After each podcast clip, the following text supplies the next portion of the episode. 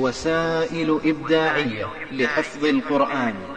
مرحبا بك أخي المستمع أختي المستمعة في هذا الجزء الثاني آه، من هذه المادة العلمية والتي أسأل الله عز وجل أن تكون أعمق وأجمل وأقوى من المادة الأولى التي استمعت إليها. واستماعك إليها الآن دليل على أنك استمتعت بالمادة الأولى في الجزء الأول. وأنت تتابع معنا هذه المسيرة بإذن الله تعالى. في هذا الجزء الثاني من هذه المادة العلمية أتطرق إلى 25 طريقة لحفظ القرآن الكريم بإذن الله تعالى. أستهل هذه الطرق الخمسة وعشرين بالطريقة الأولى والتي سميتها التاءات العشر.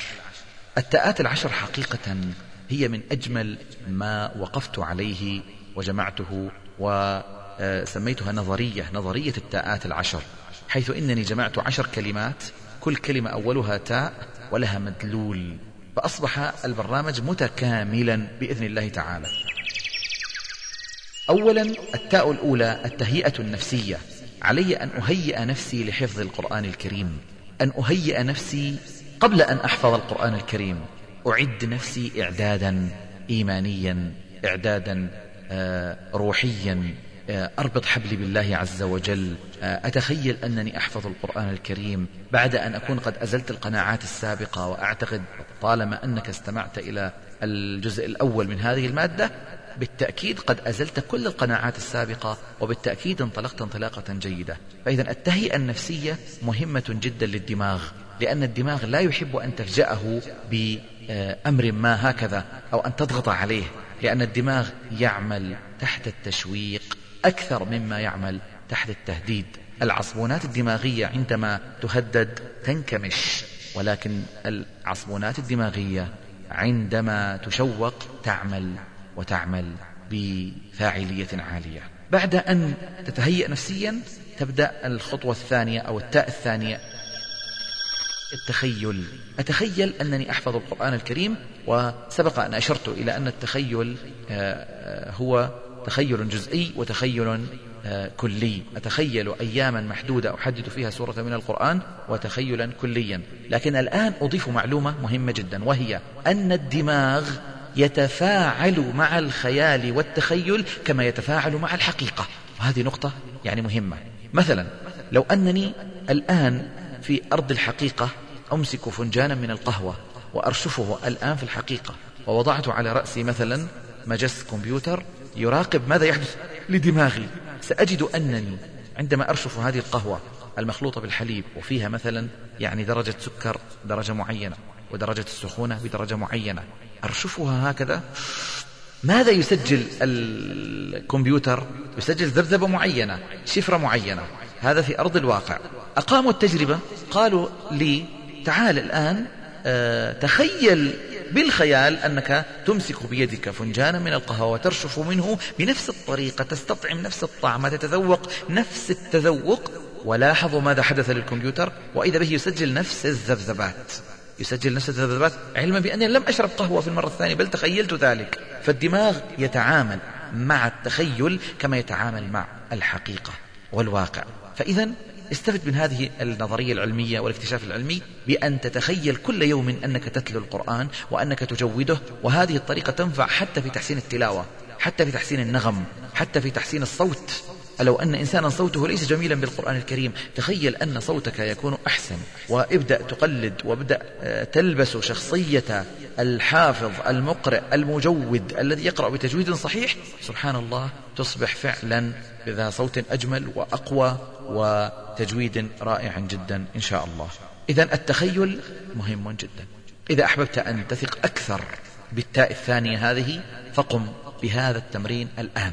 أريدك أن تتخيل وأنت تستمع إلى هذه المادة العلمية أنك تمسك بيدك اليمنى نصف ليمونة. أمسكها بيدك. ارفع الليمونة إلى الأعلى الآن. ارفع يدك إلى الأعلى. انظر إليها بعينيك. إنها ليمونة صفراء ريانة. جميلة رائعة. أريدك الآن أن تضغط على الليمونة بخيالك وأعصر منها قطرة أو قطرتين على لسانك.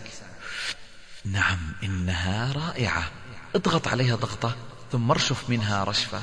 ارشف من هذه الليمونة. نعم نعم. تخيل أن حبيبات الليمون الآن هي بين أسنانك لها صوت بين أسنانك هكذا. تخيل أنك رششت عليها شيء من الملح. واقضمها بأسنانك الآن. نعم عض منها عضة ومصها. ارشفها الآن. أخبرني ماذا حدث معك؟ وأنت ليس عندك أي ليمون أبدا. شم رائحة يدك؟ هل سال لعابك سبحان الله نعم. لقد سال لعابك بالتأكيد. ولقد ربما تشم رائحة يدك بأنها ليمون. إذا ما الذي حدث؟ الذي حدث أن الدماغ تفاعل مع الخيال كما هو حقيقة تعامل مع الخيال كأنه حقيقة. وهذا شيء موجود عند الأطباء وبالاكتشافات العلمية. فعلينا أن نستفيد من هذه النقطة في حفظ القرآن الكريم. تخيل أنك تحفظ سورة البقرة في أسبوع وأنه يأتي يوم الجمعة القادم مثلا وأنك تقرأ سورة البقرة بقوة وعمق وتجويد. سبحان الله هذا يحدث في الواقع. إذا كنت راغبا إذا كنت راغبا واقتنعت قناعة حقيقية بهذا الكلام وتوكلت على الله سبحانه وتعالى الله يعطيك. التاء الثالثة التسخين. ونقصد بالتسخين أنك أول ما تأتي لحفظ القرآن الكريم تستيقظ في الصباح مثلا وهو أفضل وقت لحفظ القرآن الكريم فتبدأ لا تبدأ بالحفظ مباشرة ابدأ بعملية تسخين ما هو التسخين؟ هو التحمية بأن تقرأ خمس دقائق سبع دقائق ثمان دقائق تقرأ شيء من القرآن الكريم غيبا مراجعة حتى يتهيأ الدماغ أكثر وأكثر الحفظ. عند ذلك سبحان الله عندما تهيئ التاء الأولى التهيئة النفسية وعندما تتخيل وتأتي وتجلس وتبدأ تسخن تسخن الدماغ يبدأ يقول لك يلا حفظني ماذا تنتظر؟ أنا تشوقت كثيرا لحفظ القرآن الكريم. هيا أعطني الآية. نعم تبدأ. تعطيه الآية سبحان الله تجد تجد نفسك تحفظ بطريقة مدهشة جدا. عند ذلك تنطلق إلى النقطة الرابعة. التركيز. التركيز وذلك بأن تضع المصحف أمامك وإذا كان وضعته أعلى يسارا يكون أفضل. ثم تنظر في الآية التي تريد أن تحفظها. وحذاري أن يخرج نظرك يمين أو يسار خارج المصحف. حذاري أن تنظر إلى الأشكال التي حولك. أريدك أن تركز نظرك في الآية. ضع نظرك في الآية التي تريد أن تحفظها. انظر إليها ركز عليها تركيزا دقيقا جدا ثم بعد ذلك خذ نفسا عميقا. خذ نفس عميق هذا النفس العميق بعد أن تأخذ النفس العميق تقرأ الآية. عندما تقرأها؟ تدخل إلى الدماغ دخولا قويا جدا. عند ذلك تأتي المرحلة يعني آه أنك تغمض عينك. وليس شرطا إغماض العين لكن تغمض عينك هذا من باب يعني يكون شيء أفضل حتى يعطيك تركيزا أكثر. وتكررها تكرر الآية من لوح خيالك من لوح خيالك. كررها مرة مرتين ثلاثة. بإذن الله تعالى تكون قد أتقنتها إتقانا جيدا وأن حفظت معك حفظا. لا يحتاج أن تكرر أكثر من ثلاث مرات. لكن لو رأيت أنك تحتاج أكثر كرر أكثر. ولكن من خلال الخبرة لن تحتاج أكثر من ثلاث مرات. إذا سأعيد الطريقة هذه وهي مهمة جدا جدا. ركز معي جيدا الآن. أمسك المصحف. أعلى يسارا. ثم أنظر في الآية التي أريد أن أحفظها مركزا. كل تركيزي فيها. وكأنني أصورها وكأنني أقرأها قراءة تصويرية. تمام؟ في هذه اللحظة خذ نفسا عميقا وأنت تنظر إلى الآية. أخذنا النفس العميق الآن؟ هكذا. ثم أقرأ الآية. تبارك الذي نزل الفرقان على عبده ليكون للعالمين نذيرا. ثم أغمض عيني وأكررها من لوح خيالي. تبارك الذي نزل الفرقان على عبده ليكون للعالمين نذيرا. تبارك الذي نزل الفرقان على عبده ليكون للعالمين نذيرا. خلاص إن حفظت معي. وستندهش من هذه الطريقة. لكن مع ملاحظة أنك وأنت تقرأ هذه الآية من لوح خيالك. اقرأها من لوح خيالك. أثناء التكرار حاول أن تغمض عينك وترى حروف الآية مرسومة أمامك. قد يكون في البداية البعض لا يفهم هذه الطريقة أو لا يستوعبها جيدا. تأمل فيها جيدا. حاول أن ترى تبارك التاء الباء الراء الكاف. حاول ترى أول السطر آخر السطر بدقة باللوح خيالك. وهذه مهارة من أحدث المهارات اليوم التي يعلمون فيها الرسامين وال... والذين يرسمون الطبيعة يرسمون الأشجار يقولون له انظر إلى المنظر الآن ثم أغمض عينك ثم حاول أن ترى المنظر في لوح خيالك في لوح ذهنك. هكذا. إذا التاء الثانية التسخين تعلمناها التخيل تعلمناه التنفس تعلمناه التاء الرابعة التركيز. أركز. بعدين أقرأ بتنغيم. لا ينبغي عليك إذا قرأت الآية خاصة أول مرة أن تقرأ هكذا. تبارك الذي بيده الملك وهو على كل شيء قدير. تبارك الذي بيده الملك. هذه قراءة مرهقة ليست جيدة للدماغ. لا بد أن تقرأ بنغم وإيقاع وترتيل. إذا التاء السادسة هي الترتيل التجويد التنغيم. اقرأ بترتيل. قال الله تعالى ورتل القرآن ترتيلا. اقرأ بترتيل. تبارك الذي نزل الفرقان على عبده ليكون للعالمين نذيرا. عندما تنغم هكذا تنحفظ الآية معك بشكل مضاعف كبير جدا جدا. وجرب هذا لو قلت لي لا أعرف التنغيم وصوتي ليس جميلا أقول لك جرب استمع للقراء.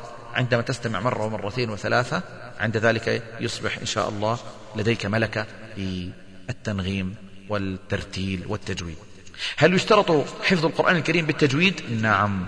يشترط أن تحفظ القرآن الكريم بالتجويد ولكنني أنبه هنا ليس التجويد يعني ال الذي هو يعتبر مستوى متقدم إنما الحد الأدنى من أحكام التجويد.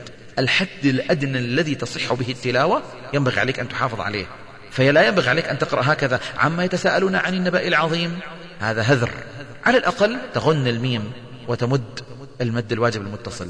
عما يتساءلون عن النبأ العظيم. لابد أن يكون هكذا. هذا كحد أدنى.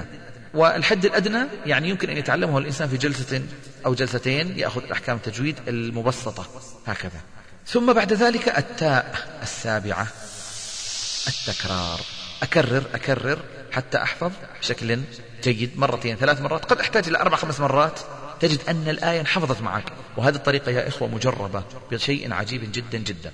يعني من إحدى آه، أهم الاكتشافات التي بفضل الله اكتشفتها ويعني دربت عليها مئات من الناس ومنذ أربع أو خمس سنوات وأنا أدرب عليها هي التنفس. ومتى نتنفس؟ متى نتنفس؟ هذه مهمة جدا. خليني أركز لكم الآن قليلا. ما فائدة هذا التنفس؟ فائدته يا إخوة أننا ندخل كمية من الأكسجين للجسم. والدماغ يحتاج إلى هذا الأكسجين يحتاج إلى دم مؤكسج. فبالتالي الدماغ تارة يعمل بفعالية وتارة يعمل بخمول. فأنا أريد أن أجعل الدماغ يعمل بفعالية. كيف أجعل دماغي يعمل بفعالية؟ وبتركيز عالي جدا عن طريق أن أدخل له كمية من الدم جديدة. وهذه الكمية ينبغي أن تكون كمية مؤكسجة وليست كمية يعني هكذا ضعيفة. طيب كيف أجعل كمية الدم من جسمي تضخ إلى الدماغ بقوة عن طريق الشهيق عن طريق الأكسجين؟ وهذا يجعلني أن آخذ نفسا عميقا. طبعا ليس بالضرورة أن يخرج صوت ولكنني أنا الآن أخرج صوتا من أجلك أخي المستمع حتى تدرك ما معنى الشهيق. طبعا هناك فرق بين التنفس الصدري والتنفس البطني فلا بد لك أن تتدرب على التنفس البطني وهذا يحتاج إلى يعني أن تتدرب عليه. إذا القضية أصبحت بهذا الشكل. الدماغ يحتاج إلى دم مجدد والدم المجدد يحتاج إلى أن يكون دما مؤكسجا حتى يدخل إلى الدماغ. فبمجرد أن آخذ هذا الشهيق هكذا أدخلت كمية من الأكسجين إلى جسمي بشكل جيد جدا فتحسن مستوى الدم تحسن الضخ ارتفع إلى الدماغ تحسن مستواه. في هذه اللحظة أدخل له المعلومة. في هذه اللحظة. هي هذه اللحظة يعني اللقطة المهمة جدا جدا جدا في لقطة الآية. لأن العين عبارة عن كاميرا تصوير والدماغ عبارة عن وعاء هو الذي يرى هو الذي العين ليست هي التي ترى حقيقة إنما الذي يرى هو الدماغ. فأنا أرى بدماغي وأسجل في دماغي كيف أجعل دماغي في قمة تفاعله؟ عن طريق كمية كبيرة من الأكسجين. ثم بعدين التاء الثامنة الترابط. عندما أحفظ الآية أنطلق للآية التي تليها. أحفظها بنفس الطريقة ثم أربط بين الآيتين. أربط بين الآية الأولى والآية الثانية وهذا الربط يحتاج إلى مهارة. فإن كنت مثلا من أصحاب النظام البصري تربط بطريقة بصرية يعني أنت مثلا تركز على الآية تركز على الشكل تركز على الآية هي فوق تحت أسفل يمين يسار اربط بطريقة بصرية. إن كنت سمعي اربط بطريقة صوتية اربط بطريقة صوتية مثل قوله تعالى ربنا وابعث فيهم رسولا منهم يتلو عليهم آياتك ويعلمهم الكتاب والحكمة ويزكيهم. إنك أنت العزيز الحكيم. أربط يزكيهم بالزاي مع العزيز الحكيم بالزاي. زاي زاي. هذا للسمعي جيد. خلاص ربطت معي. ما أخطأ فيها وأقرأها. إنك أنت العليم الحكيم. هذا الترابط إذا الترابط عندنا ترابط للشخص الحسي غير الترابط للشخص البصري غير الترابط للشخص السمعي. فاكتشف نمطك أنت. حتى يعني آه، تجيد عملية الترابط. طبعا كل إنسان له أساليب معينة للربط. ثم بعد ذلك التثبيت والمراجعة. والتثبيت والمراجعة إن شاء الله أتحدث عنه في نهاية هذه المادة العلمية بالتفصيل كيف يمكن أن نثبت ونراجع القرآن الكريم. وإن شاء الله آتي ببعض الوصايا في نهاية هذه المادة لمن حفظ القرآن الكريم كاملا ماذا يفعل وكيف يفعل. والتاء العاشرة التوكل على الله. ولم نجعلها عاشرة إلا من أجل أن نجعلها متغلغلة في كل تاء. التاء الأولى التهيئة النفسية متوكلا على الله. التخيل متوكلا على الله. التنفس متوكلا على الله. التركيز متوكلا على الله. فالتاء العاشرة رسمناها نحن ك يعني عمارة وجعلنا التوكل عبارة عن قبة. قبة يضبط لنا كل التاءات ويتغلغل في كل التاءات السابقة التي يعني آه، قلناها. هذه التاءات العشر هي ملخص حقيقة للطريقة الأولى والتي أعتبرها الطريقة المثلى في حفظ القرآن الكريم. وهي طريقة مبدعة وجميلة جدا إن شاء الله تسرون بها بإذن الله تعالى. جرب ذلك ثم انطلق معي إلى الطريقة الثانية. طبعا إخواني هذه الطرق التي أذكرها الآن هي طرق متنوعة. إذا خذ ما يناسبك. قد يناسبك طريق الأولى قد تناسبك الثانية قد تناسبك الثالثة ولقد نوعت بها لتناسب الرجال والنساء والموظفين والصغار والكبار والعمال والمهنيين. وكل من يستمع هذا الشريط مهما كانت ثقافتك فإنك تستفيد من هذه الطرق والأساليب لأنها طرق متنوعة. سنتحدث الآن إذن في 25 طريقة. الطريقة الثانية هي حفظ القرآن الكريم بين اثنين الحفظ بين اثنين. ونقصد بالحفظ بين اثنين ما يلي أن تنتقي لك أخا في الله. والأخوة في الله مهمة جدا أشرنا إليها قبل قليل. الأخوة في الله أن تتخذ لك أخا في الله أو الأخت تتخذ لها أختا في الله للحفظ أو للمراجعة أو للتصحيح.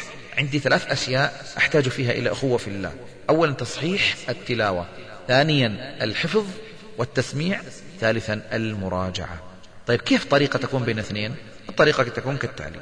أتواعد أنا وأخي في مكان ما. ثم بعد ذلك أقول له نحن عندنا الآن نريد أن نحفظ أنا وإياك سورة الأعراف. يلا يجلس هذا مقابل الأخ الثاني ويقول له افتح المصحف اقرأ الآية الأولى. يقرأها. يبدأ الثاني يسمعها غيبا والأول يسمعها غيبا. هذا يقرأها والثاني يقرأها هذا يقرأها والثاني يقرأها يحفظونها. وسبحان الله كثير من الناس وخاصة لنظامهم سمعي يستفيدوا من هذا كثيرا. يستفيدون من هذا كثيرا. حيث سبحان الله إن الإنسان يحفظ ما يستمع إليه ربما أكثر مما يقرأه. فهذه طريقة مفيدة جدا للأشخاص الذين يصابون يعني بملل أو طفش أو شيء من هذا. فعليك أن تلتقي وتنتقي أخا في الله. هذا الأخ تحفظ العلم بينك وبينه. وهذه طريقة مفيدة في الحديث وفي الشعر وفي آه، القرآن الكريم وإن شاء الله تحفظ القرآن الكريم كاملا ثم بعد ذلك تحفظ الحديث أيضا بنفس الطريقة. خذها قاعدة في حياتك. خذ أخا لك في الله وحذار أن تضيع الوقت معه في الكلام الجانبي. حدد مثلا من المغرب إلى العشاء إن شاء الله أنت وإياه تحفظون خمسة أوجه. ثم تبدأ. اقرأ الآية هو يرددها غيبا. ثم هو يقرأها أنت تقرأها غيبا. ثم تقول له سمعها لي. ثم ننطلق إلى الآية الثانية. هيا اقرأ أنت. أقرأ أنا. سمع غيبا. سمع أنا. ثم نربط بينها. ثم تتعاونان على طريقة الربط. تقول له أنا أربط الآية الأولى بالآية الثانية بالطريقة الفلانية. هو يقول لك آه أنا ربطتها بالحرف الفلاني. فتتعاونان على طريقة الربط. الطريقة الثالثة. الاستفادة من الأوقات الضائعة في السيارة. حقيقة نحن في زمن كثرت فيه السيارة. فأريدك أن تستفيد من السيارة. وذلك بأن يكون معك مصحف جيبي. وإذا كان مصحف مجزأ يكون طيب أخف في الحمل. وأيضا هناك طريقة ثانية ممكن نسويها وهي أن أجعل المصحف عبارة عن بطاقات. يعني كل وجه كل صفحة أجعلها في بطاقة لها وجهين. فكل يوم أخذ معي في جيبي بطاقة بطاقتين. أركب السيارة. إذا وقفت عند الإشارة أخرج البطاقة. ممكن أضعها عند التابلون أمامي بالسيارة وأقرأ الآية وأنا واقف عند الإشارة. ثم أكررها وأنا ماشي أكررها. وحذاري أن تنظر في الورقة في المصحف أثناء السير السيارة لأنك لا تدري قد يعني هكذا يحدث ما لا تحمد عقباه. فإذا احفظ في السيارة عند التوقفات فقط. انظر للآية التي تريد أن تحفظها وخذ نفسا عميقا لها وكررها. واستفد من الأوقات في السيارة. فلقد علمت أن هناك أناسا حفظوا القرآن وهم يسيرون بين عمله في الصباح. أكيد بينك وبين عملك في الصباح ربما نصف ساعة يأخذ معك الطريق. تستطيع أن تحفظ فيها وجهين وأنت مستريح. هذا بالنسبة للرجال.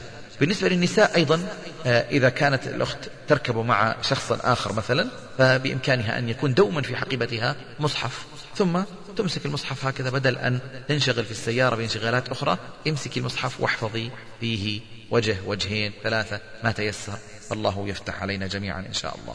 من الاستفادة في السيارة أيضا الاستفادة من الشريط. أيضا هذه طريقة جيدة. هذا لا يكلفني جهدا أبدا. أضع الشريط وأستمع للسورة التي أريد أن أحفظها ويفضل أن يكون شريط مركز. في سورة معينة أسمعها أكثر من مرة أو أكرر الشريط. أنا بالطريقة التي أريد أن أحفظها إن شاء الله. الطريقة الرابعة هي حفظ المهنيين.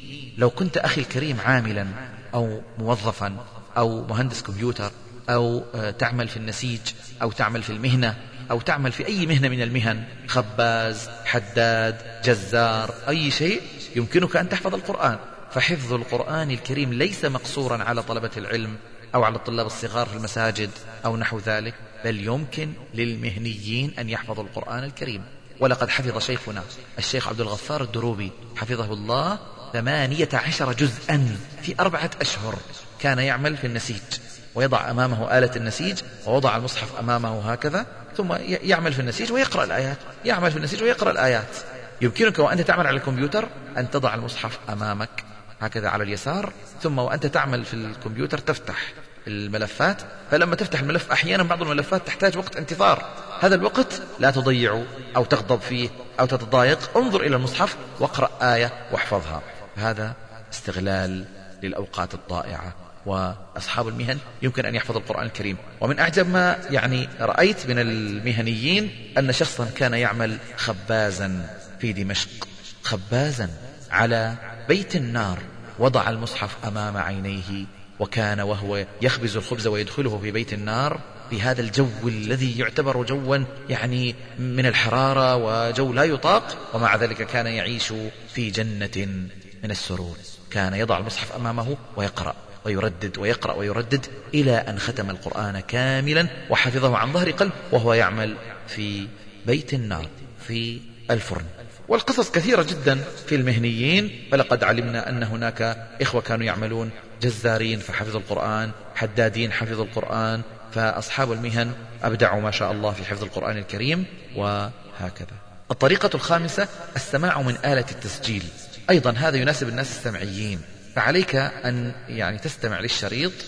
هناك أشرطة تكرر الآية ثلاث مرات. هناك أشرطة اسمها المصحف المعلم. تسمع الآية ويكررها الشيخ أو يكرر المستمعون خلف الشيخ أكثر من مرة. فاستمع إليها تستفيد فائدة كبيرة جدا. هناك أيضا مسجلات صغيرة أصبحت الآن يمكن يصطحبها الإنسان في جيبه وهو مسافر وهو ماشي وهكذا يستفيد فائدة كبيرة جدا. إن شاء الله. الطريقة السادسة الحفظ بتسجيل صوتك. يا سلام. كيف تسجيل صوتي؟ يعني أنا عندي أشرطة قديمة كاسيتات وأريد أتخلص منها. أشرطة قديمة انتهى وقتها. فيمكن لي أن أسجل آه، صوتي بالتلاوة وأسمع صوتي. فالإنسان يحب صوته كثيرا. أي واحد فيكم أيها الإخوة المستمعون يحب صوته؟ فسجل صوتك واسمعه. تجد أنك تحفظ من خلال صوتك أكثر ربما من سماعك لصوت آخر. ممكن أيضا تسجل الذي حفظته. خاصة الآن عندنا أدوات تسجيل يعني تسجل ما لا نهاية له من الساعات. ال MP3 وال USB والأشياء هذه الكهربائية الخفيفة الإلكترونية إنها مفيدة جدا تحملها في جيبك وتكون ماشي أنت في سيارتك شغلها وابدأ اقرأ اقرأ اقرأ اقرأ غيبا وسجل. ثم بعد ذلك عندما تكون مستعدا لأن آه، يعني تراجع ما حفظته أو تتأكد من حفظك آه، تتأكد من المصحف بطريقة حفظك. فاذا إما أن تسجل صوتك لتحفظه أو تسجل من حفظك في المسجل وتختبر نفسك أنت كم خطأ أخطأت وكيف درجة حفظك؟ هذا شيء جميل جدا. ولا بأس أثناء التسجيل عندما تسجل من حفظك وتقرأ الصفحة جيدة أن تقول لنفسك أنت رائع ما شاء الله هذا حفظ جميل هذا شيء جيد. أن تقول لنفسك هكذا. عندما تسمع للشريط ولصوتك وأنت تقول لنفسك ما شاء الله هذا إنجاز رائع. هذا يبعث في نفسك الحمية والهمة ويشجعك وينشطك. الطريقة السابعة. تحفيظ الأطفال الصغار بتسجيل أصواتهم. أيضا إن كنت معلما أو إن كنت أما أو إن كنت أبا وعندك أولاد أو عندك إخوان صغار تريد أن تؤثر عليهم في حفظ القرآن الكريم فيمكنك أن تحضر لهم المسجل وتجعلهم يحفظون القرآن الكريم بالميكروفون يقرؤون ويسجلون أصواتهم. فالطفل عندما يستمع إلى صوته أيضا يعشقه بالقرآن الكريم. فسجل له صوته وسجل له حفظه أيضا وتسميعه. أيضا حتى يدرك أين يخطئ حتى لا يخطئ ويدرك مدى قوته ومدى قراءته. هذا أيضا شيء جميل وطريقة يعني جيدة. وأعرف أن يعني هناك أحد المشايخ وهو من مشايخنا الفضلاء استخدم طريقة جدا حلوة. كيف؟ أتى بمسجل وأشرطة وأتى بولده وهو يقرأ وولده يردد وراءه ويسجل. بعدين يقول لولده خذ هذا الشريط واستمع إليه يا بني. فيأخذ الولد الشريط فيستمع تارة لصوت أبيه وتارة لصوته. فإذا به يستفيد فائدة كبيرة جدا. وأعرف شخصا اسمه حسن ابن الشيخ سيد لاشين أبو الفرح حفظ القرآن الكريم وعمره ثماني سنوات بهذه الطريقة. الطريقة الثامنة استدعاء الذاكرة عن طريق الكتابة. أيضا من الأساليب الجيدة في حفظ القرآن الكريم أنك تكتب ما تحفظه. احفظ احفظ احفظ ثم بعد ذلك اكتب ما تحفظه.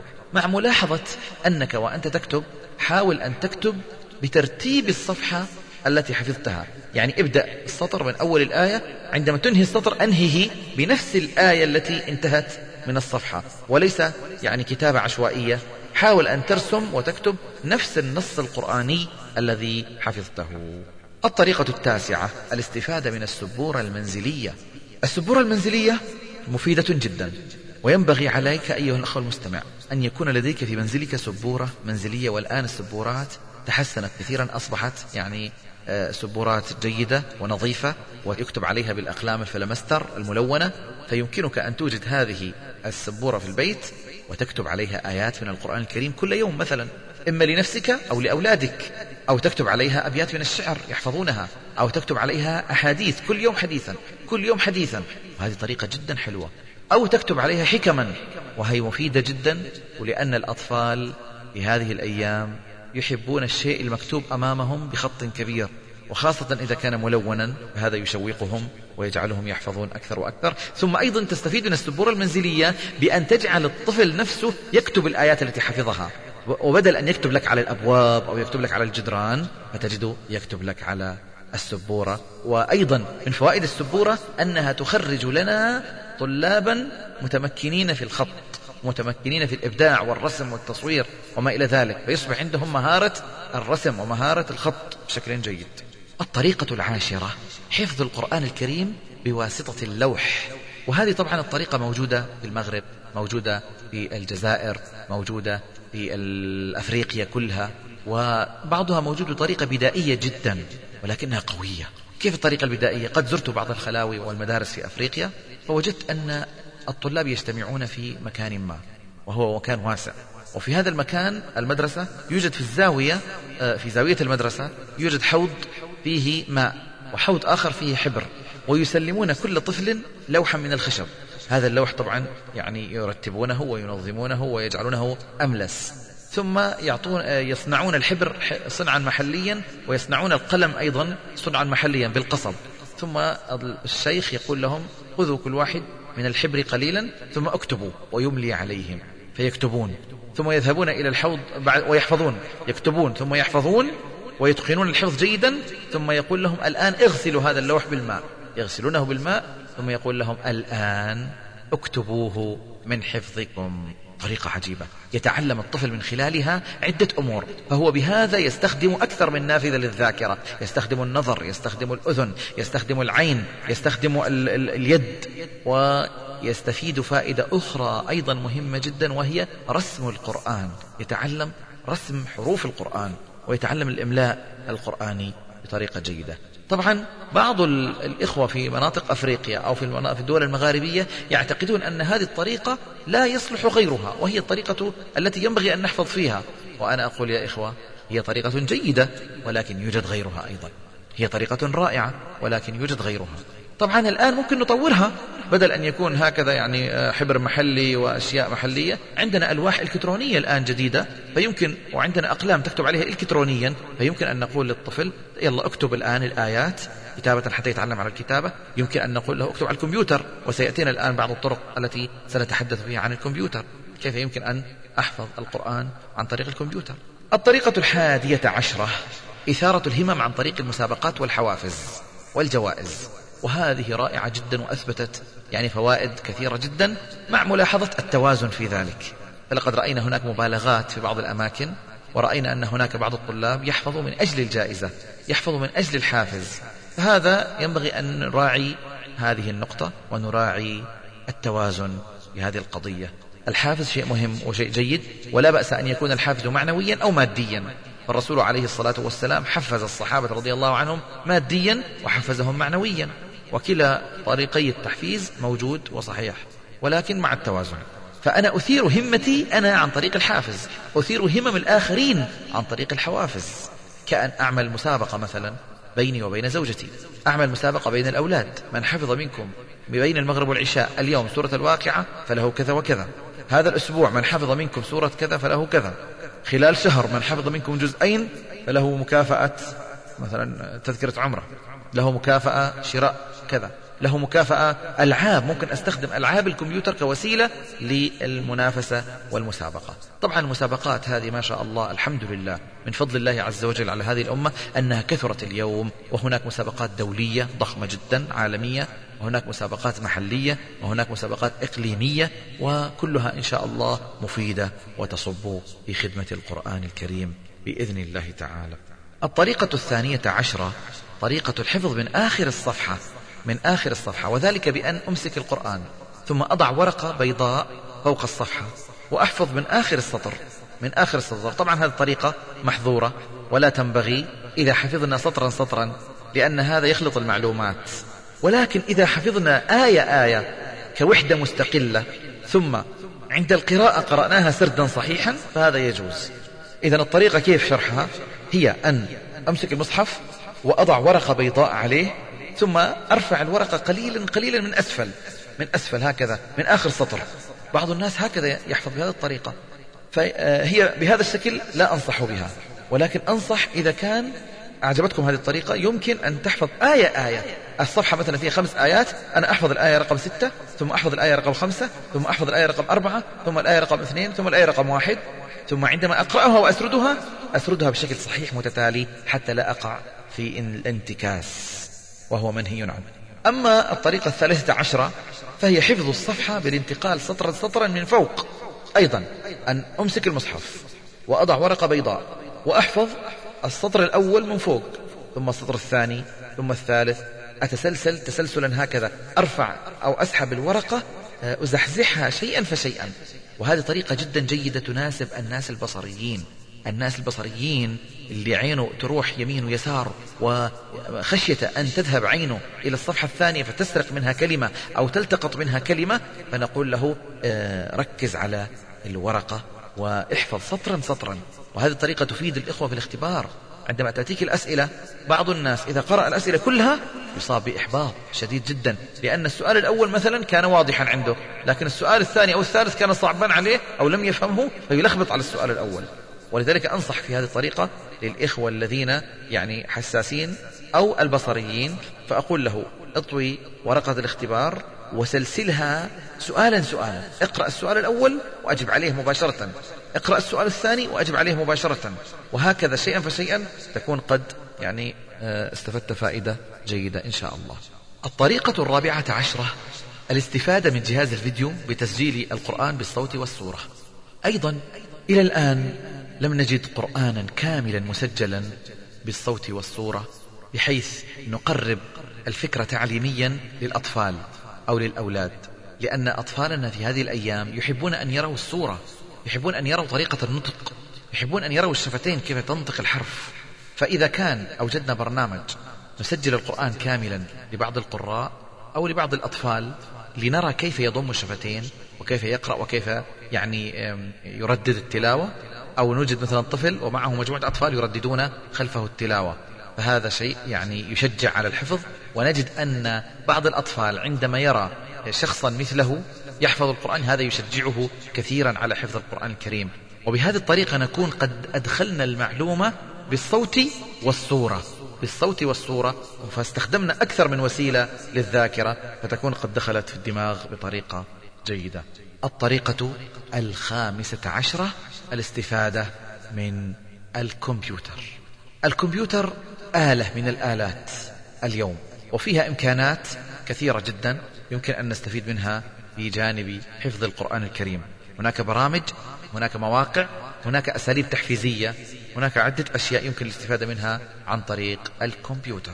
من الأشياء التي يمكن أن نستفيد منها هناك مواقع قرآنية مثل منتدى البحوث والدراسات القرآنية ومثل موقع قرآني وموقع صوت القرآن. هذه يمكن الاستفادة منه عن طريق إيجاد أخوة في الله أو إيجاد يعني مجموعة تساعدني على حفظ القرآن الكريم. هذا من باب التحفيز النفسي. يمكن أيضا الاستفادة من آه، برامج معينة موجودة أستخدمها في الكمبيوتر كبرنامج مثلا الذي يعطيني الآية ويحذف منها كلمة حتى أكتشفها أنا إيش هي أو برنامج أسئلة إلقاء أسئلة على المتسابق آه، أو برنامج مسابقات قرآنية على الكمبيوتر. أو مثلا أستخدم الكمبيوتر أيضا كوسيلة تشجيعية للطلاب لأولادي بحيث أنه من حفظ منكم كذا فله أن يلعب على الكمبيوتر لمدة مثلا يعني نصف ساعة لمدة ساعة على حسب الاتفاق الذي يكون بيننا. إذا هذه الطريقة الاستفادة من الكمبيوتر. وهناك برنامج آه يعني آه إن شاء الله يخرج للنور قليلا وهو أن نصدر برنامجا فيه مقرئ يقرأ بطريقة صحيحة ثم يجعل لك فرصة أنت تسجل قراءتك ثم يظهر لك مباشرة وميض يقول لك أنت أخطأت في السين أخطأت في الميم أخطأت في الراء أخطأت في كذا. أعد القراءة مرة ثانية. فيبقى المتلقي يعيد التلاوة يعيدها يعيدها حتى تكون قراءته صحيحة إن شاء الله. هذا أيضا يساعد في تصحيح التلاوة بإذن الله تعالى. وهذا برنامج يعني هو فكرة موجودة لدي إن شاء الله عن قريب ترى النور بإذن الله تعالى. إذا الاستفادة من الأدوات المعاصرة والاستفادة من الكمبيوتر هذا شيء مهم جدا. الطريقة السادسة عشرة. اقتران الآيات بزمن خاص. سبحان الله آه الإنسان عندما يعني آه يمر عليه آه الزمن مثلا فصل الشتاء فصل الربيع فصل الخريف فصل الصيف في كل فصل تتجدد حالته النفسية. فأنت مثلا في شهر رمضان تكون معنوياتك الروحانية عالية جدا جدا. فمثلا يمكنك أن تركز أنك في شهر رمضان تقرن هذه الآيات في شهر رمضان. فتركز مثلا سورة كذا وسورة كذا تحفظها في شهر رمضان. فمثلا رمضان هذا القادم خصص أن تحفظ في شهر رمضان البقرة وآل عمران والنساء ثلاث سور. تجد أنك سبحان الله كلما جاء شهر رمضان هذه السور بالذات يعني تجد لها نكهة خاصة وطعمة خاصة. هذا شيء. مثلا أردت أن تسافر للعمرة. العمرة تأخذ عشرة أيام معك. حدد في هذه العشرة أيام بإذن الله أحفظ فيها سورة الكهف ومريم وطه والأنبياء مثلا. فأنت عندما تأتي للعمرة وتحفظها تقترن بزمن خاص لديك. هذا الاقتران يساعد الدماغ ويجعلك إن شاء الله يعني من المركزين وتستفيد فائدة حلوة جدا. مثلا آه، في الزمن الخاص أنا عندي إجازة مثلا خميس وجمعة سافرت فيها إلى البر. طلعت إلى البر طلعت إلى بستان جلست في البستان لمدة مثلا آه، يومين. في هذه اليومين هي طبعا للترفيه وللسرور وللبسط مع الأولاد لكن لا بأس أنه أخصص آه، بضعة آه، صفحات أو سورة معينة أحفظها في هذا المكان. هذا اقترانها بزمن خاص. له معنى عندك سواء كان الزمن يعني آه، روحاني أو زمن عمرة أو زمن انتقالي انتقلت من مكان إلى مكان هذا الزمن يعني جيد ويجعلك تحفظ أكثر وأكثر إن شاء الله. الطريقة السابعة عشرة اقتران الحفظ الجديد بالحوادث المؤثرة. الحوادث المؤثرة تمر بنا كثيرا. فمن مرت به حادثة مؤثرة في حياته موقف معين زواج فرح آه، فقدان عزيز بدل أن أستسلم للحزن والألم ممكن أحفظ بهذه المناسبة مثلا سورة من القرآن الكريم. أنا مثلا أكرمني الله عز وجل فتزوجت فأحفظ بمناسبة الزواج. أنا وزوجتي مثلا في شهر العسل على سبيل المثال ما يسمونه بشهر العسل أحفظ فيه مثلا يعني سورة النساء وسورة الأحزاب سورة الأنفال مثلا. فهذا يقترن بهذا الوقت المؤثر وبهذا الزمن المؤثر. فاقتران الحفظ بالحوادث المؤثرة سبحان الله مساعد أيضا في الحفظ بطريقة يعني جيدة إن شاء الله. طبعا كثير منا لديه أحداث في حياته. كثير منا تمر به أحداث. مثلا لا قدر الله أن حدث معك أن, أن حصل معك حادث سيارة مثلا ودخلت المستشفى. فرصة أنه ثلاث أيام أربع أيام أسبوع الإنسان جالس في المستشفى يحفظ القرآن الكريم فهذا أيضا يعني يجعلك تشغل وقتك بكتاب الله عز وجل ينير قلبك يجعلك تتقبل يعني وضعك الحالي كما أنت عليه. أعرف أحد الإخوة أصيب بحادث سيارة فكسرت رجلاه فلزم البيت. أربعة أشهر ونصف حفظ القرآن الكريم كاملا والحمد لله. وهو في مكة المكرمة الطريقة الثامنة عشرة اقتران الآيات بالمحسوسات. والصور والأشكال وهذا يناسب للأولاد الصغار. يعني مثلا قد يكون من المناسب أنني عندما أحفظ الطفل مثلا سورة القمر أن أخرج أنا وإياه في الليل وأريه القمر أقول له انظر القمر. هذا القمر كيف يضيء؟ إنه يضيء من خلال عكس إضاءة الشمس مثلا. فهذا القمر قصته كذا وكذا. اقتربت الساعة وانشق القمر. له قصة مع النبي صلى الله عليه وسلم عندما نظر إليه ذات يوم ثم تحدى قريشا فأشار إليه بأصبعه فانشق القمر. وهذه مثلا هذه تقرب الفكرة للولد ويبدأ الطفل يعني يتصور شيئا ما ويقرن الآيات بتصورات وأشياء يعني محسوسة أمامه. المطر مثلا وينزل الغيث على طول المطر. أفلا ينظرون إلى الإبل كيف خلقت؟ مثلا آه، آه، أجعله ينظر إلى الإبل. فهذا الشيء محسوس يراه أمامه بشكل محسوس فهذا يجعله يحفظ بطريقة أكثر وأكثر إن شاء الله. الطريقة التاسعة عشرة الاعتماد على فهم معاني الآيات. وهذا يناسب ناس كثيرين جدا. وعلى الأغلب يناسب الأشخاص اللي هم فوق العشرين.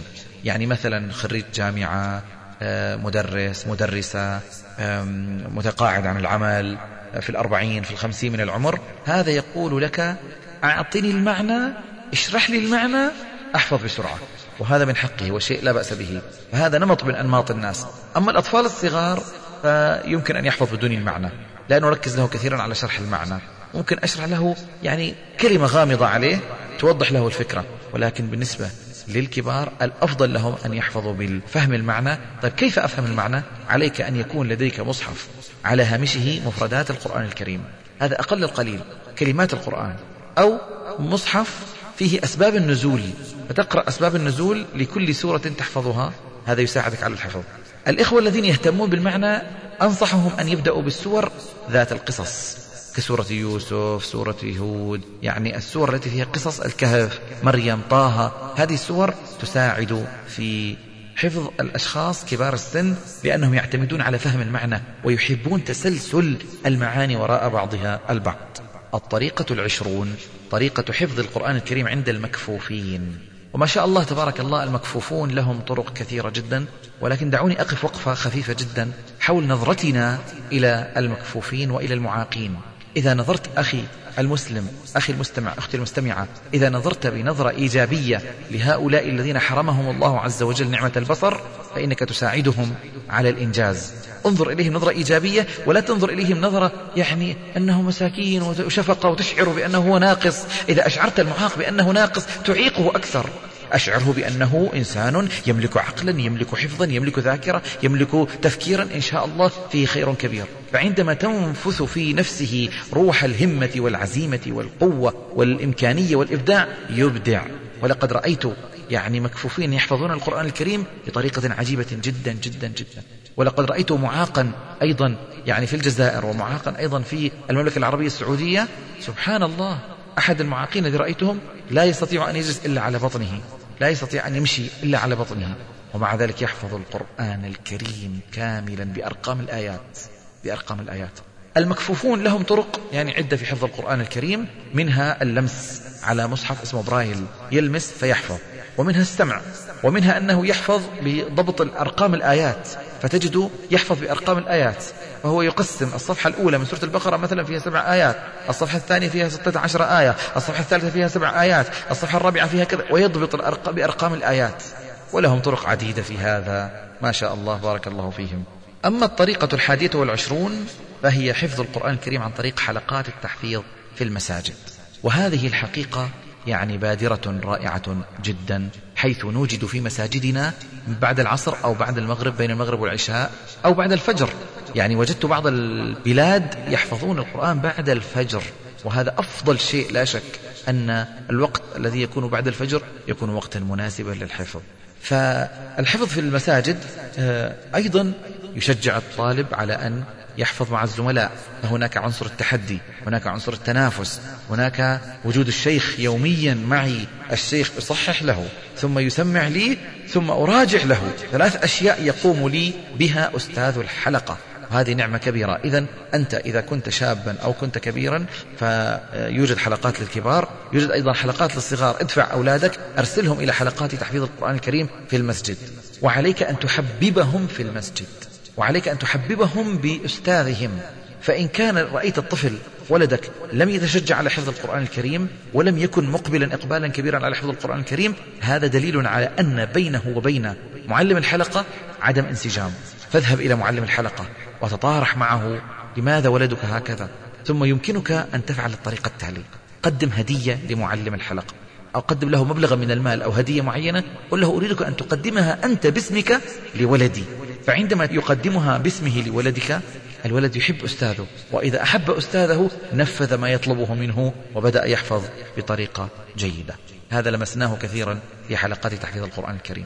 والحمد لله اليوم العالم الإسلامي فيه أخبار رائعة جدا في أن المساجد أصبحت مليئة ولها دوي كدوي النحل بالقرآن الكريم. الطريقة الثانية والعشرون الدوران. والدوران هذه طريقة منتشرة في السودان وفي أفريقيا ولكن ممكن أن نستفيد منها بطريقة ما. كيف؟ الدوران أولا أشرحها تسمى الرمي. في أفريقيا يسمونها الرمي. وذلك لأن الطلاب يجلسون من الصباح إلى المغرب جلسة واحدة في المدرسة. وعلى الأغلب يجلسون على الرمل لأن المناطق فقيرة جدا. فبعد أن يجلسوا ساعة أو ساعتين أو ثلاث ساعات يأمرهم الشيخ أن يقوموا للرمي أي رمي المراجعة. فيطلب منهم أن يدوروا هكذا في جنبات المدرسة مشيا. يمشون ويقرؤون يمشون ويقرؤون ويرددون ويراجعون. كل واحد يراجع له جزء جزئين ثلاثة لمدة ساعة ساعتين. هذه طبعا كل ما كانت الدائرة واسعة كل ما كان أفضل حتى لا يدوخ الإنسان لا ينبغي أن يدور في مكانه. وهذا يعني ليس جيدا. الدوران في دائرة صغيرة لا ينبغي. أما إذا كانت المدرسة كبيرة فهو هكذا يدور في جنباتها ويراجع. هذه العملية لها فوائد كثيرة منها تحريك الدورة الدموية منها ادخال الأكسجين للجسم بطريقة جيدة منها تحريك مسارات الدم في جسم الإنسان حيث إن بعض مسارات الذاكرة في الدماغ تتأثر بتوريد الدم عبر الأوردة. فأنا عندما أقول للطفل امشي يا سلام هذا جيد. فهذا لعله يجرنا إلى الحفظ ماشيا. هل ننصح بالأطفال الطلاب يحفظون ماشيا؟ نعم. ربما بعض الطلاب يناسبه أن يحفظ ماشيا لأنه يجدد الدورة الدموية عنده. أيضا لو وجدت طفلا أو أنت نفسك فترت أو تعبت أو تثاءبت أو خلص مللت من حفظ القرآن الكريم. اترك الحفظ وقم اذهب امشي. لمدة ثلاث دقائق أربع دقائق خمس دقائق. بعد ذلك تجد أنك مقبل على الحفظ بطريقة جيدة. أحدث الدراسات العلمية اليوم تقول إن الذاكرة تتحسن إذا مشى الإنسان من خمس إلى عشر دقائق. وإذا أردت أن تنجز قرارات مهمة جدا أو أن تخطط لمشروع مهم جدا فحاول أنك تمشي قبل هذا المشروع خمس دقائق عشر دقائق. مشي. في الهواء الطلق. ثم اجلس على مكتبك. وضع الأوراق والأقلام. واكتب القرارات والتخطيطات. حيخرج معك شيء مبدع جدا جدا. طيب طريقة الدوران اقترحت مرة في الأمارات. فكرة لطلاب الروضة. حتى نشجعهم على حفظ القرآن الكريم. نقول لهم هيا قفوا كالقطار. وهذا القطار نسميه مثلا قطار سورة عمة وهذا القطار قطار سورة الضحى وهذا قطار سورة الأعلى. يلا قطار سورة الضحى يتحرك يتحرك القطار. بسم الله الرحمن الرحيم والضحى والليل إذا سجى ويقرؤون. فإذا انتهوا إلى المحطة يكون هناك مثلا طالب أو طالبة في انتظار الطلاب يقدم لهم مثلا هدية تفاحة كأس ماء بالونة هدية معينة. فالقطار الذي يصل بالأول هو الذي يقرأ في الأول. هذه أيضا تنشط الطالب وتعتمد على فكرة العب واحفظ العب وامرح. امرح والعب امرح وتعلم امرح وتطور. وهذه طريقة قوية جدا ومأخوذ فيها في بعض دول الغرب اليوم. قالوا الفصل الدراسي لا ينبغي أن يكون عبارة عن مقاعد ويجلس الطالب فيه مكتوف اليدين ويقول له المعلم سكوت سكوت اللي يتكلم يموت. هذه طريقة خلاص قديمة. الآن لابد الطفل له طاقة لابد أن يتحرك لابد أن نعطيه يعني ألعاب نعطيه أشياء حتى يتشوق للإتقان يتشوق للحفظ يتشوق للإبداع. الطريقة الثالثة والعشرون الطريقة الحفظ بالطريقة الأوزبكية. طبعا هذه الطريقة الأوزبكية والطريقة التركية ذكرتها إتماما للأفكار وليس بالضرورة أن نأخذ بها. ولكن أذكرها من باب العلم بالشيء. الطريقة الأوزبكية تعتمد على كثرة تكرار الصفحة بالنظر وذلك بأن يطلب المعلم من الطالب أن يقرأ الصفحة 300 مرة. قراءة قراءة فقط. بعد أن يقرأها 300 مرة يكون قد حفظها. ثم ينتقل للصفحة الثانية ويقرأها 300 مرة ويحفظها. وهكذا يستمر إلى أن ينتهي من كامل القرآن الكريم. فإذا انتهى من كامل القرآن الكريم يسمونه بالحافظ. يقولون جاء الحافظ. ما معنى الحافظ؟ الحافظ هذا قرأ كل صفحة 300 مرة. ثم بعد ذلك يقول له الشيخ أريدك أن تختم القرآن الكريم 150 ختمة. فيبدأ يختم الختمة الأولى ويسجل عند الشيخ يقول ختمت الختمة الأولى. يختمها وحده بجهده الخاص. قد يختمها في أسبوع قد يختمها في أسبوعين قد يختمها في شهر وكلما ختمها مسرعا أو في مدة وجيزة يكون هذا أفضل. فيختم الختمة العاشرة الختمة العشرين الختمة الثلاثين الختمة الأربعين وهكذا ويسجل عند الشيخ دوما. ختمت وصلت إلى خمسين ختمة وصلت إلى ستين. فإذا وصل إلى مئة وخمسين ختمة يعطيه لقب المقرئ. هذه الطريقة في أوزبكستان موجودة وبعض الجمهوريات الإسلامية. وليس بالضرورة أن نأخذ بها إنما ذكرناها للعلم بها. أيضا من الطرق التي أذكرها للعلم بها الطريقة التركية. الطريقة التركية طريقة عجيبة. وقد رأيت يعني ناس بالملايين يحفظون بها. يعني في تركيا في بلغاريا في ألبانيا في البوسنة والهرسك في المناطق التي دخلها العثمانيون كلهم يحفظون بهذه الطريقة. سألت شيخ القراء في إسطنبول هل حفظتم بهذه الطريقة؟ قال نعم هكذا عهدناها من شيوخنا. الطريقة كيف؟ أن يصحح الطالب التلاوة قراءة بالنظر لمدة سنة كاملة. يقرأ القرآن من أوله إلى آخره يتعلم القراءة والكتابة والتهجي والحروف ويصحح التلاوة من أوله إلى آخره بالنظر فقط ولا يسمح له أن يحفظ شيئا. ثم يبدأ بالحفظ. كيف يبدأ؟ يبدأ من آخر صفحة من الجزء الأول اليوم الأول. في اليوم الثاني ينتقل إلى آخر صفحة من الجزء الثاني. في اليوم الثالث ينتقل إلى آخر صفحة من الجزء الثالث. في اليوم الرابع ينتقل إلى آخر صفحة من الجزء الرابع وهكذا إلى نهاية القرآن. يكون قد مضى شهر فقد حفظ ثلاثين صفحة في شهر. الآن يأتي الشهر الثاني. ماذا يحفظ في الشهر الثاني؟ يبدأ في الأول اليوم الأول يحفظ الصفحة رقم 19 اللي هي قبل الصفحة الأخيرة من الجزء الأول. ويراجع الصفحة السابقة معها. يعني الجزء معلومكم أنه عشرين وجه. فهو يحفظ الصفحة رقم عشرين هذا في الشهر الأول. الشهر الثاني ينتقل إلى الصفحة قبل رقم عشرين يعني ما قبل الأخير. فيحفظ الصفحة رقم 19 في الجزء الأول. في اليوم الثاني ينتقل للصفحة رقم 39 في الجزء الثاني. وهكذا يبدأ يحفظ الصفحة التي قبلها. يعني يقرأ القرآن انتكاسا ولكنه يحفظه كلوحات. وهكذا كل شهر يحفظ صفحة واحدة من كل جزء. فإذا سألت شخصا كم تحفظ من القرآن يقول لك أحفظ خمس صفحات. خمس صفحات يقصد فيها خمس صفحات من كل جزء. وبهذا يتمكن من القرآن تمكنا قويا جدا جدا جدا. لكن في النهاية عندما يقرأ يقرأ بطريقة صحيحة يعني يقرأ من أول السورة وهو ماشي. لكن فائدة هذه القراءة أنه يحفظ اللوحات بطريقة عجيبة. لو سألت الطالب مثلا هناك وقد اختبرتهم أنا فوجدت أسأل الطالب مثلا اقرأ لي الجزء السابع عشر الصفحة رقم ثلاثة على طول يقرأها. الصفحة رقم عشرة في الجزء العشرين يقرأها مباشرة. طبعا هذه الطريقة يعني إذا قرأنا القرآن انتكاسا لا ينبغي. لا تنبغي هذه الطريقة محظورة ولكن إذا قرأنا القرآن بعد أن حفظنا بهذه الطريقة قرأنا القرآن هكذا منسجما يكون صحيحا ولا بأس بها. الطريقة الخامسة والعشرون هي اقتران الآيات بقصص واقعية أو مشاهد تصويرية. إخواني الطفل خياله واسع جدا جدا. وقد تعلمنا في بداية المادة العلمية أن تحريك الخيال يساعد في الحفظ. فعندما مثلا أرسم صورة خيالية للطفل حول حفظ القرآن الكريم ترسخ هذه الصورة في ذهنه.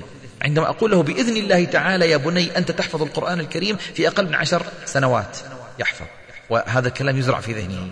ثم عندما أعطيه سورة من القرآن أشرح له السورة بطريقة تصويرية.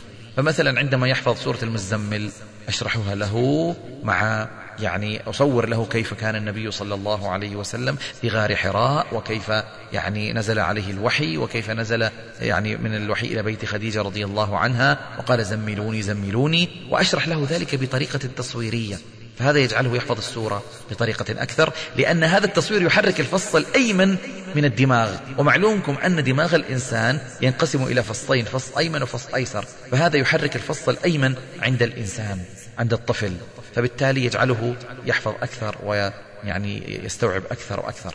إذا حفظته مثلا سورة تبت يدا أبي لهب وتب وأصور له بالتصوير يعني بالخيال كيف أن هذه أم لهب كيف كانت يعني تجمع الحطب وتضعه في طريق النبي صلى الله عليه وسلم. وهذه الصورة ترسخ في ذهنه وبالتالي ترسخ المشاهد في نفس ذهن الطفل. الآن ننتقل إلى المراجعة والتثبيت معشر الإخوة والأخوات. المراجعة والتثبيت لها عدة صور وعدة أساليب. أولا إن كنت أخي المستمع وأختي المستمعة ممن لم يحفظوا كامل القرآن الكريم فلك طرق. وإن كنت تحفظ كامل القرآن الكريم فلك عدة طرق وعدة أساليب. أختصرها في هذه المدة المتبقية من هذه المادة العلمية. أولا إن كنت لا تحفظ كامل القرآن بل تحفظ بضعة أجزاء انظر إلى نفسك.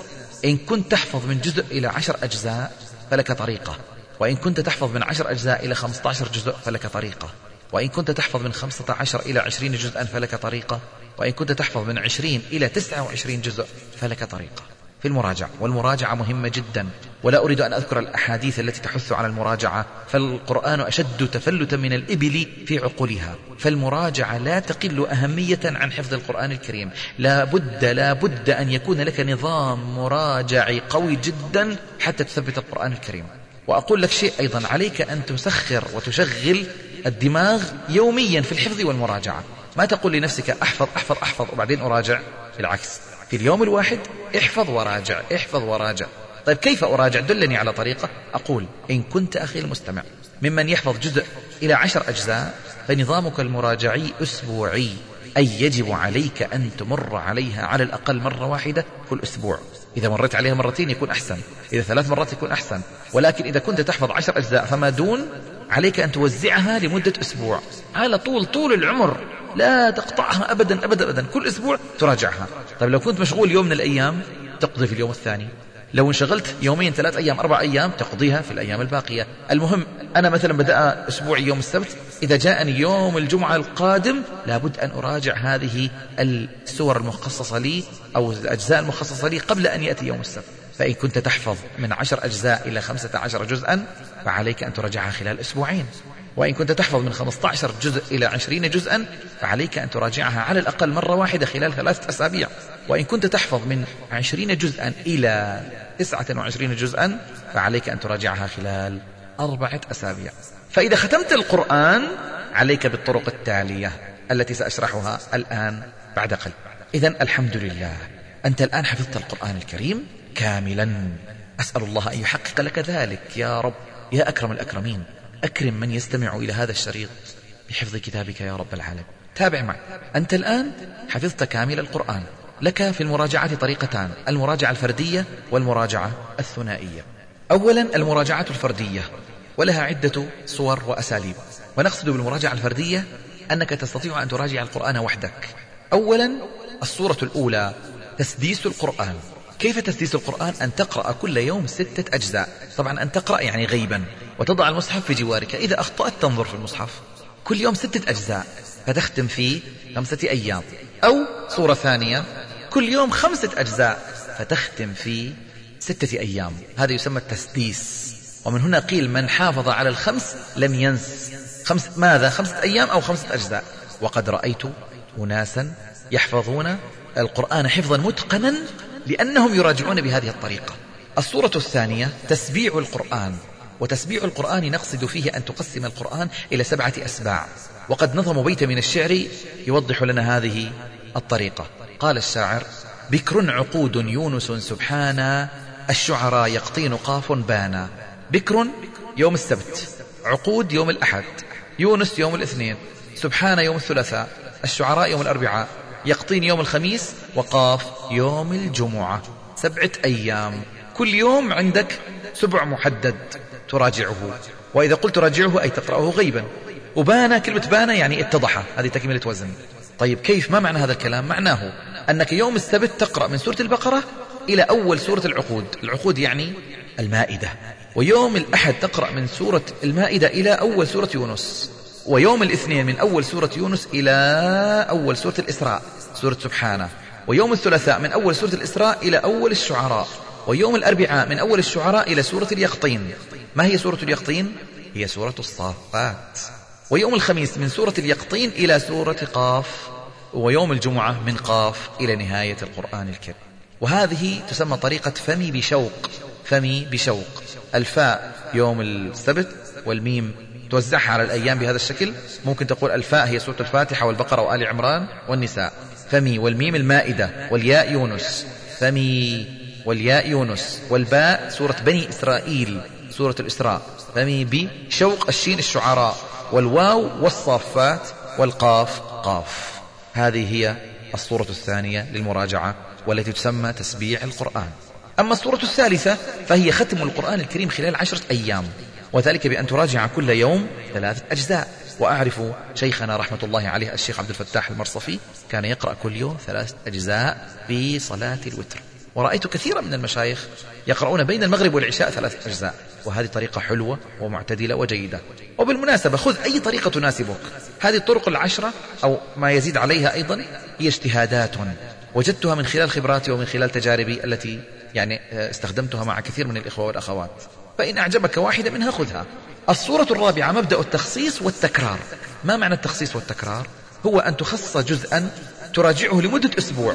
اليوم الأول تراجع الجزء الأول اليوم الثاني تعيد الجزء الأول اليوم الثالث تعيد الجزء الأول اليوم الرابع تكرره اليوم الخامس تكرر السادس السابع. سبعة أيام تسميها أسبوع الجزء الأول.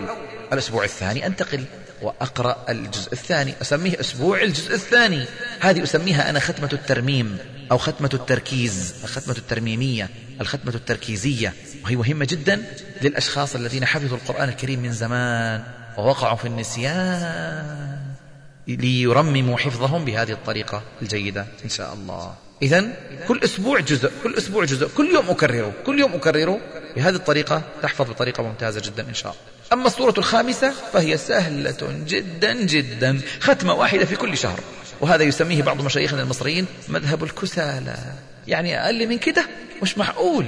في الشهر ختمة كل يوم جزء. حاجة حلوة. الصورة السادسة الانطلاق بمراجعة ختمتين معا.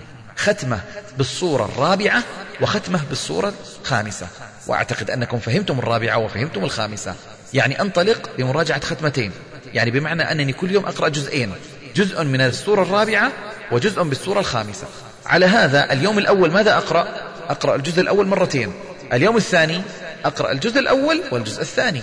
الجزء الأول في الختمة الترميمية التركيزية والجزء الثاني في الختمة الثانية اللي ممكن نسميها الامتدادية اللي هي الصورة الخامسة. ختمة امتدادية كل يوم جزء كل يوم جزء. وهذه الطريقة السادسة هي طريقة حقيقة جيدة وحلوة وتساعد الشخص على التثبيت طريقة جيدة. الصورة السابعة المراجعة في الصلوات. أيضا صلوات النفل كل يوم عندنا ما شاء الله عدد من الركعات. اقرأ في كل ركعة أربع آيات ثلاث آيات بدل أن نقرأ على طول يعني غير المغضوب عليهم ولا الضالين. على طول ندخل قل هو الله أحد الله الصمد. الآن خلينا نقرأ من فوق نقرأ من السور التي تحتاج مراجعة. فلا يقل عن نصف جزء مراجعة في الصلوات يمكن أن نراجعه كل يوم. ولا يخفى علينا صلاة التهجد والقيام وصلاة التراويح. وأعرف مدرسة في دمشق ما شاء الله لا يعني يسمحون للطالبة أن تسمع الدرس الجديد إلا بعد أن تقرأه في صلاة الليل في صلاة القيام. وهذه طريقة جيدة. حيث الإنسان يعني يعيش مع القرآن ويصلي به قيام الليل وهي مفيدة جدا إن شاء الله. الصورة الثامنة المراجعة بسماع أشرطة القرآن المسجلة. أيضا كل يوم أنزل شريط وأحطه معي في السيارة مثلا وأسمعه أو أحط شريط وأسمعه قبل النوم. السماع قبل النوم خاصة للمراجعة. رائع جدا.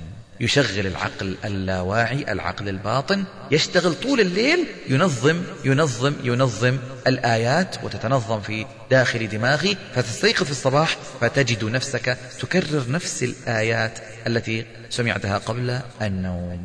أما الصورة التاسعة فهي طريقة إعادة الحفظ من جديد طريقة إعادة الحفظ من جديد.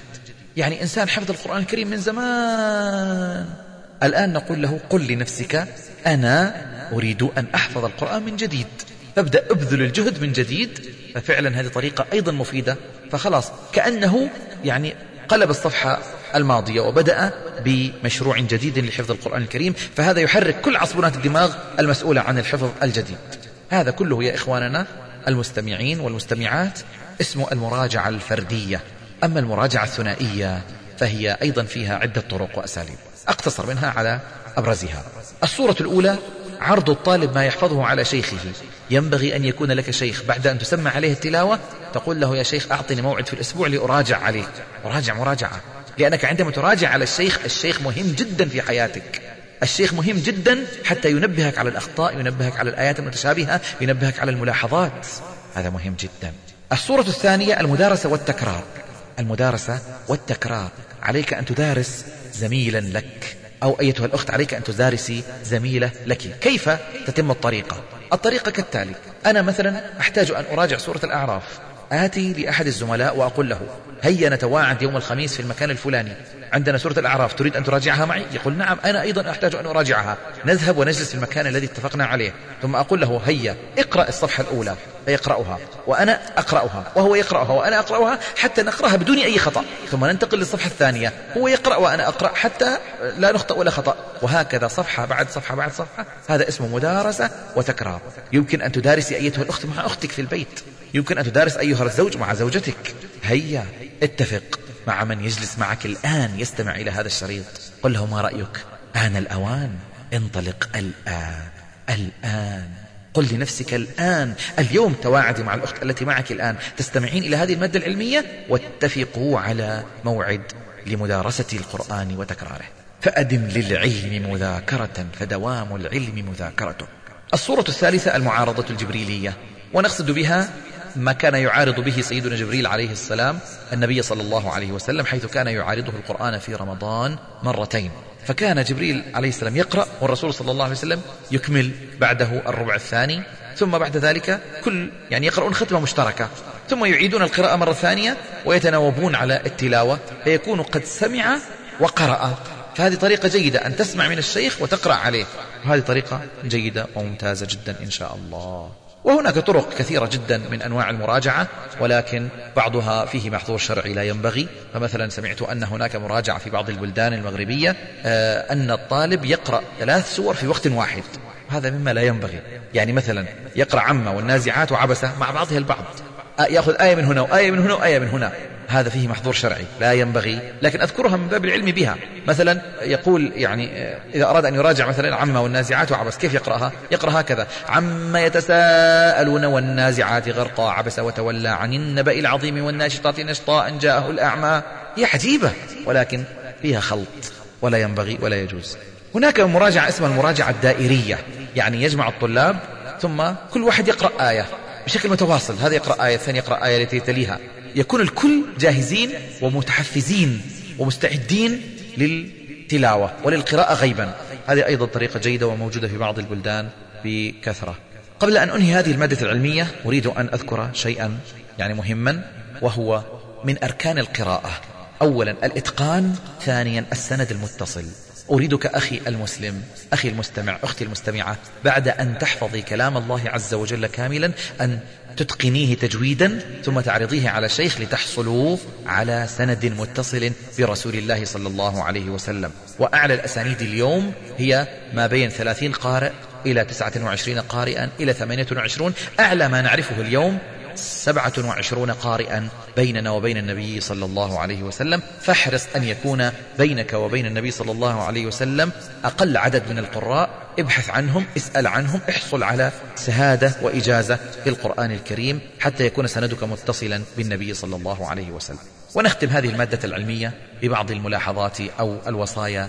من أخ لكم محب لكم يريد لكم الخير وصايا شاملة للحفاظ وللمراجعة وللتثبيت بشكل عام. أولا يا أخي المسلم يا أختي المسلمة أخلص النية لله تعالى. فالإخلاص والله إنه سر الفتح من الله تعالى. ثانيا احذر المعاصي. يقول الإمام الشافعي رحمة الله عليه شكوت إلى وكيع سوء حفظي فأرشدني إلى ترك المعاصي وأخبرني بأن العلم نور ونور الله لا يهدى لعاصي. الآن قرر أخي المستمع أن تتوب إلى الله من كل معصية وأن تقلع عن المعصية فإن المعصية حجاب وحاجز بينك وبين الحفظ. أقبل على الله أقبل على الله بالطاعة أقبل على الله بالعبادة. تب إلى الله من كل السيئات والمعاصي الماضية والله عز وجل يقلب لك معاصيك إلى حسنات فأولئك يبدل الله سيئاتهم حسنات. ثالثا اتخذ صديقا مؤمنا لك والصديق المؤمن الإيجابي الذي يدلك على الله حاله ويذكرك بالله مقاله. قال الله تعالى واصبر نفسك مع الذين يدعون ربهم بالغداة والعشي والعشي واصبر نفسك مع الذين يدعون ربهم بالغداة والعشي يريدون وجهه. ولا تعد عيناك عنهم تريد زينة الحياة الدنيا. ولا تطع من أغفلنا قلبه عن ذكرنا واتبع هواه. واتبع هواه وكان أمره فرطا. آية عجيبة والله. آية تدل على الصاحب الطيب. إذا كان لديك الآن زملاء سيئين لا يدلونك على الله أو يضيعون أوقاتك الآن قرر أن تبتعد عنهم وقرر أن تبحث عن صديق لك يدلك على الله وتحفظ وإياه القرآن. الصديق مهم جدا في مجال حفظ القرآن الكريم والأخت الملتزمة الصديقة لك أيتها الأخت مهمة جدا أيضا في مجال حفظ القرآن الكريم.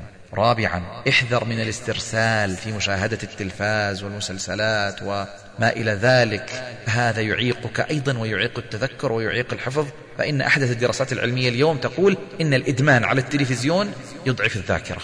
احذر من قراءة المجلات الخليعة ومتابعة المجلات التي فيها صور فهذه أيضا يعني تؤثر على الذاكرة. فكر في معالي الأمور دائما فكر في الإيجابيات دائما. كن إيجابيا. ليكن لك برنامج رياضي يومي لتقوية جسدك. فإن الرياضة تساعد على التذكر بطريقة جيدة. الرياضة أقلها المشي والتنفس والرياضة التي تلين الجسد. هذه جيدة وليكن لك برنامج رياضي حتى تنشط لحفظ القرآن الكريم وتكون إن شاء الله المؤمن القوي فالمؤمن القوي خير من المؤمن الضعيف وفي كل خير. لتكن فطنا ذكيا انتبه ادرس عن الذكاء تعلم مهارات الذكاء احذر من الألعاب الملهية. هناك ألعاب تضيع الوقت عبر الإنترنت عبر الكمبيوتر عبر الأصدقاء. احذر من هذه الألعاب فإنها تشغلك وتضيع وقتك. احرص على كل دقيقة من وقتك. اسأل نفسك في كل ساعة ماذا أنجزت في الساعة الماضية؟ بل في كل ربع ساعة. اسأل نفسك الآن الآن الآن ماذا أنجزت في الربع ساعة الماضية؟ استشر أهل العلم فيما تقرأ. ليكن لك شيخ قل له ماذا أقرأ؟ ماذا تنصحني؟ وأكثر القراءة أكثر القراءة. وجه قدرتك على الحفظ لكتاب الله. احذر من حقوق الوالدين واكسب رضاهم وقبل رأسهم. واطلب دعاءهم. فدعاء الأم مهم جدا جدا في حفظ القرآن الكريم. دعاء الأب مهم جدا جدا في حفظ القرآن الكريم. احذر من الفراغ. فالفراغ مدخلة للشيطان. احذر من الفراغ فإنه يضيع وقتك. احذر من الفراغ فإنك تخلد إلى المعصية. انتبه واجعل لك أصدقاء طيبين. أشغل نفسك بدل أن تكون في فراغ. اشغل نفسك بالطاعات. اشغل نفسك بمهارات. اشغل نفسك بالتعلم والارتقاء. إذا خلوت وحدك تذكر أن الله معك يراقبك. كن مع الله ترى الله معك. حذاري من مجالسة أهل الدنيا المستغرقين فيها. أيضا مجالسة يعني الناس الشباب الأثرياء والشباب اللي أهل الدنيا وما عندهم كلام غير الدنيا وما عندهم كلام غير الموضة وما عندهم كلام غير السيارات. هذه كثرة الجلوس مع هؤلاء تظلم القلب. فاجلس مع أهل الله واجلس مع أهل الإبداع واجلس مع أهل التطوير العلمي والفكري والتنشيطي. راقب قلبك ونيتك دوما. واسأل نفسك في كل مساء قبل أن تنام ماذا قدمت للإسلام؟ وماذا سأقدم له؟ ماذا قدمت للإسلام في سنواتي الماضية؟ ماذا قدمت؟ ومستقبلا ماذا سأقدم؟ وختاما أستودعك الله الذي لا تضيع ودائعه وأسأل الله عز وجل لي ولك التوفيق والثبات والصدق والإخلاص. وأسأل الله عز وجل أن تحفظ القرآن الكريم في أقصر مدة زمنية وأن ألتقي معك عبر المادة علمية أخرى أستودعك الله ولا تنساني من الدعاء. والسلام عليكم ورحمة الله وبركاته. الآن في جميع التسجيلات الإسلامية. بسم الله الرحمن الرحيم. الحسبة الحسبة الحسبة الحسبة. لعن الذين كفروا من بني إسرائيل على لسان داود وعيسى بن مريم. ذلك بما عصوا وكانوا يعتدون. كانوا لا يتناهون عن منكر. فعلوه. لبئس ما كانوا يفعلون. الاحتساب ضرورة. الاحتساب الذي هو النهي عن السوء. النهي عن المنكر ضرورة. لا بد منه. لا يتحقق لنا النجاة في الدنيا ولا في الآخرة. إلا بها. فتركها سبب الخسران في الدنيا والآخرة. دورة تطبيقية واقعية. إذا رأينا المنكر فننكره. وأنك إذا لم تنكر وقعت في الإثم. وأنك إذا قمت بالإنكار فقد قمت بالواجب الشرعي. وليس بأمر مستحب. الجميع يعيش هذا التقصير والخلل. رجالا ونساء. فهناك خلل كبير جدا ليس في صفوف دهماء الناس وعوامهم بل بين أهل الصلاح والاستقامة. خلل ونقص في مفهوم الاحتساب وعدم استشعار الوجوب الشرعي فيه. الحسبة دورة تطبيقية واقعية. ليش تشعر أنك مخطئ؟ ليش كأنك تمارس شيء غلط؟ أنت معك الصواب. من نهاك من منعك من اعترض لك هو المخطئ.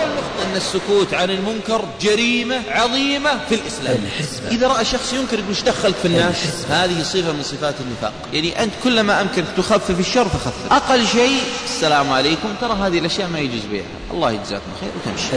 ما حصل لي من قصة في الرياض هذه واقعة عين وتجرؤ من بعض أهل السوء. السبب في النهي هو الإعذار إلى الله. لأن هذا منكر فيجب أن ننكره. استجابوا ما استجابوا هذا ليس إلينا. لأن الواجب علينا هو الإنكار. فلما نسوا ما ذكروا به أنجينا الذين ينهون عن السوء وأخذنا الذين ظلموا. وأخذنا الذين ظلموا بعذاب بئيس بما كانوا يفسقون. النجاة خص بها الذين ينهون عن السوء فقط. نجت هذه الأمة المنكرة. الحسبة دورة تطبيقية واقعية. من أكبر ما يواجهه الآن الشباب الملتزم المستقيم ضغط الوالدين والأسرة عليه. فلما استقام أنكر عليه. الحسبة. أحيانا يكون الزوجة تأمر زوجها بالمنكر. والعكس تريد أن يكون هيئته مناسبة إذا خرج أمام الناس فتطلب منه تقصير اللحية وحلقها أو إسبال الثوب ونحو ذلك. والأشد والأكثر هو العكس. يسر مؤسسة صدى القمم للإنتاج الإعلامي. أن تقدم لكم هذه المادة والتي هي بعنوان الحسبة. دورة تطبيقية واقعية لفضيلة الشيخ الدكتور يوسف بن عبد الله الأحمد. قريبا في جميع التسجيلات الإسلامية. بسم الله الرحمن الرحيم. هو الذي يريكم البرق خوفا وطمعا وينشئ السحاب الثقال ويسبح الرعد بحمده والملائكة من خيفته ويرسل الصواعق فيصيب بها من يشاء. وهم يجادلون في الله وهو شديد المحال. قريبا في جميع التسجيلات الإسلامية. فارتقب يوم تأتي السماء بدخان مبين. يغشى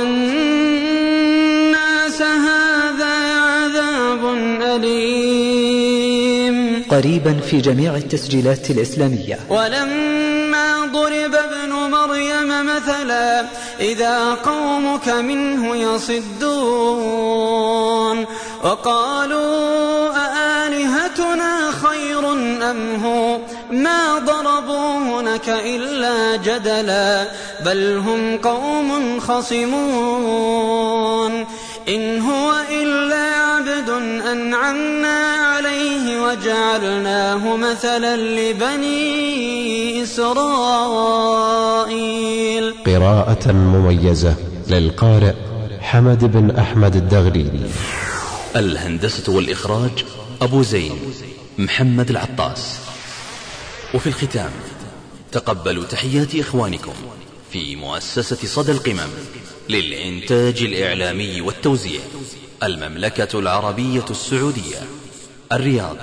هاتف وفاكس أربعة ثلاثة واحد ثلاثة واحد خمسة اثنان.